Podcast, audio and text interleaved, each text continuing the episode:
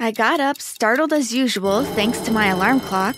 As I dragged myself from my bed, I noticed that the house was very quiet. This was a very strange occurrence because my parents were early risers. I always woke up to them either arguing about something or celebrating their new conquest.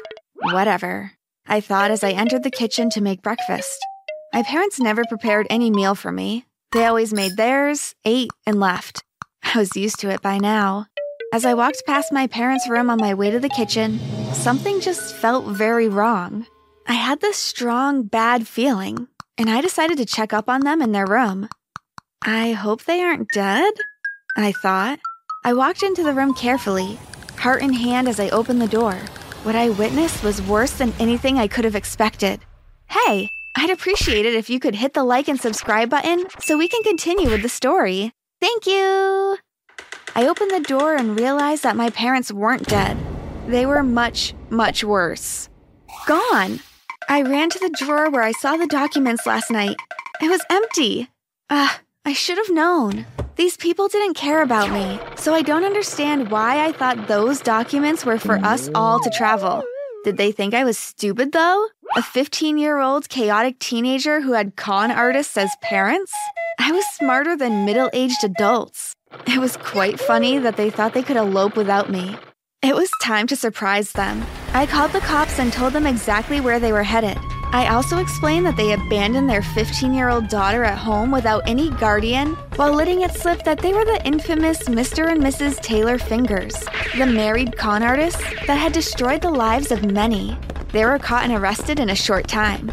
However, before the cops could come and save the stranded 15 year old Aurora Fingers, I dug up my savings from its hidden spot in the garden and escaped to another village. There, I cut and dyed my hair, changing my identity forever. This was the beginning of my con journey, and my plan was to excel at it unlike my parents. My parents had been conning and scamming people since they were little. As a matter of fact, they met during one such heist and fell in love with each other subsequently getting married. The funny thing was that, despite their years of experience in the con industry, we always remained lower middle class, always making just enough to survive. I thought it was pathetic. My parents taught me exactly who I shouldn't be. Over the years, I took on different names, identities, and individualities and I was successful at my craft. Even the government respected me because they just couldn't understand how I did it. I became rich quickly, but I was always on the run. I didn't mind it though. I enjoyed the thrill of making cops think they had me, then disappearing like I never existed in the first place. It was exhilarating. As time went by, I got everything money could buy, but I still searched desperately for one thing love. I'd been with different people in the past, but none of them truly loved me. They were either with me for my beauty or my money, fame or status. I always left them high, broken, dry anyway. Since they couldn't give me what I wanted and were simply using me, why couldn't I use them too? It had been 10 years since I got my parents locked up, ran away from my village, and began my con journey, and I was already drowning in wealth, even though I was only 25. I was getting tired of the game, and it seemed like it was time to settle down. One day, while relaxing on my yacht, my parents contacted me. Apparently, their jail time of 10 years was up, and they needed a place to stay. I knew they didn't care about me, and all they needed was my money, but I let them come over anyway. After all, money was the only thing that everyone wanted from me, too. They were amazed at my riches and kept walking around my mansion, staring in disbelief. I informed them that I had a con gig for them and they would be set up for life after completing the gig. Our victim was a politician who stole people's pension money. He wasn't a good person either, so we weren't doing anything wrong.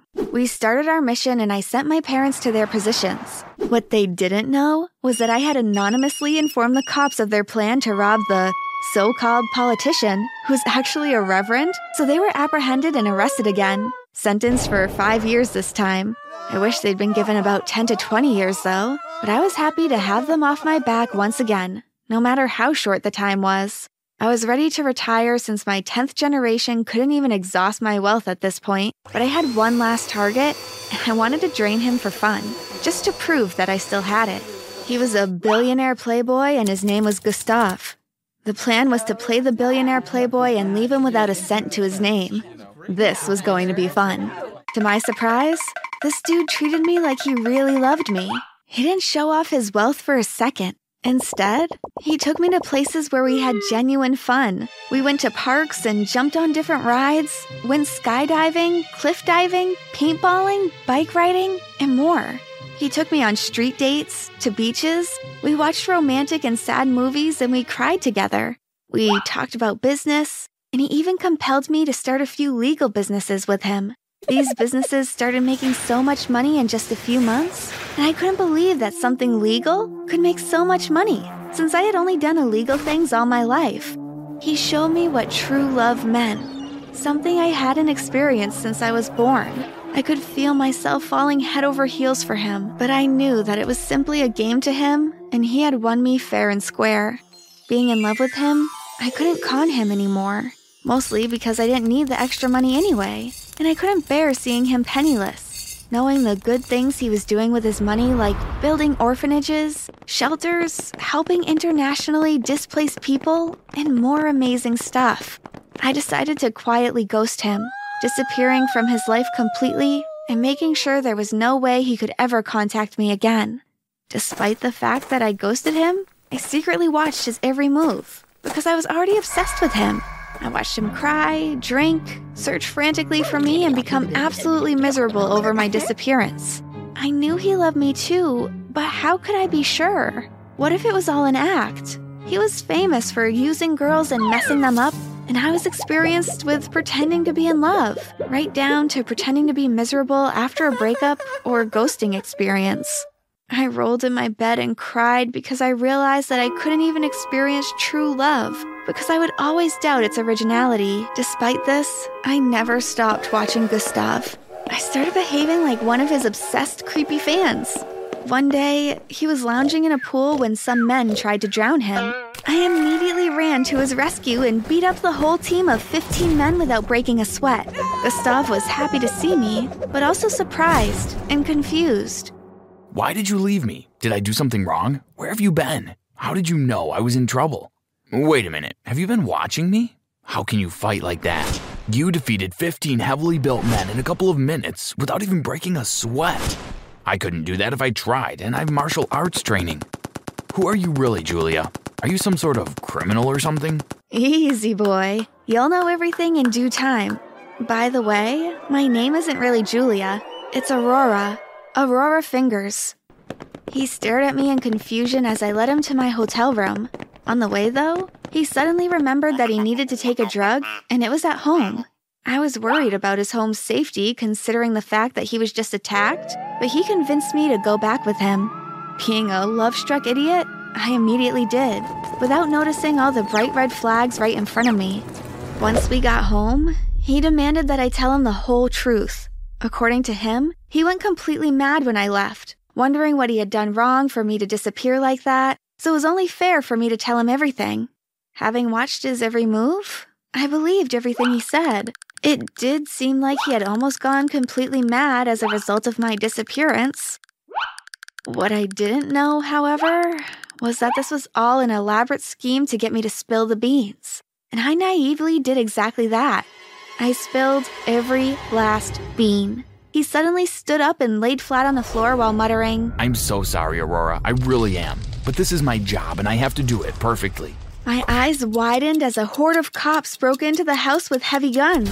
Right in the middle of the crowd was Agent Stilltime. He had been on my case for the entirety of my con journey and could never get a lead until now. Well, well, well. Aurora Fingers. My Jane Doe for a decade.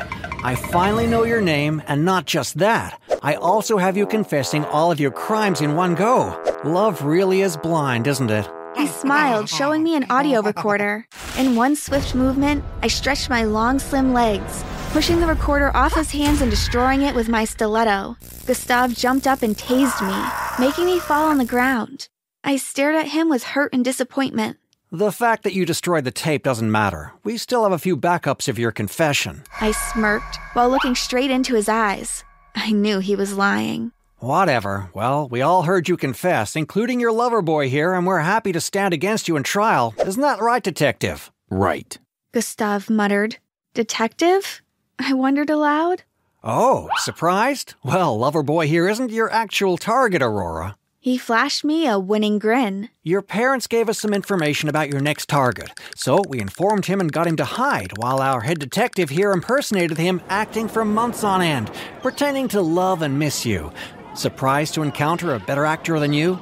I didn't want to, but somehow I burst into tears, making Agent Steal Time even more happy. I'd never felt this kind of pain before. All right, that's enough. Let's round it up. Gustav tried to pick me up, but I knocked his head with mine like it was a football. I was used to pain and fighting, so it didn't hurt one bit, but the sheer force made him fall back and scream in pain. Ah! I jumped on him and beat him up badly while whispering, I loved you. I was ready to die for you.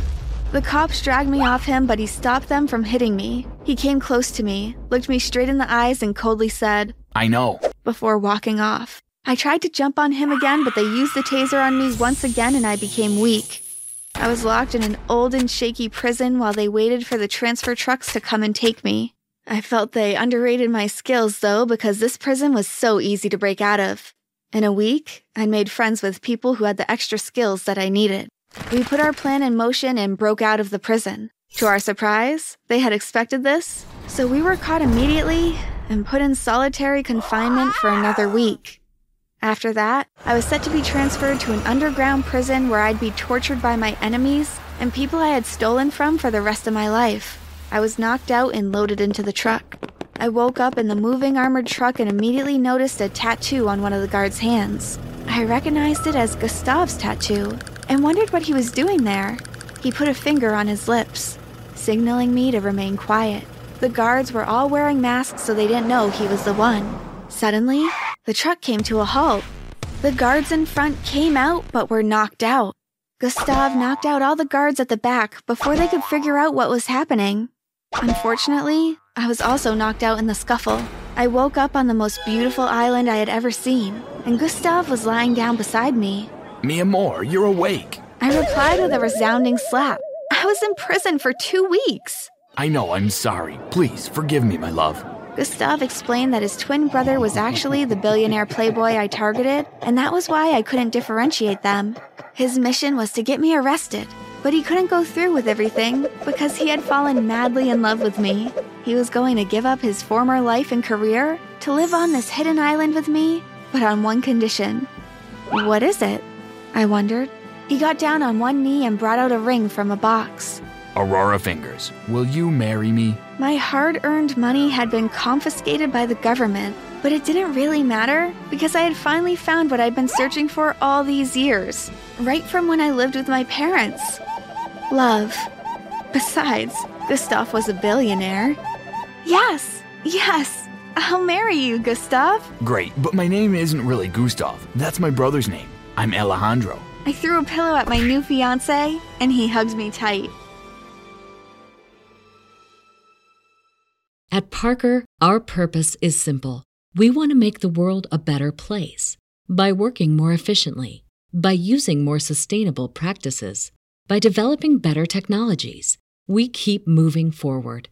With each new idea, innovation, and partnership, we're one step closer to fulfilling our purpose every single day.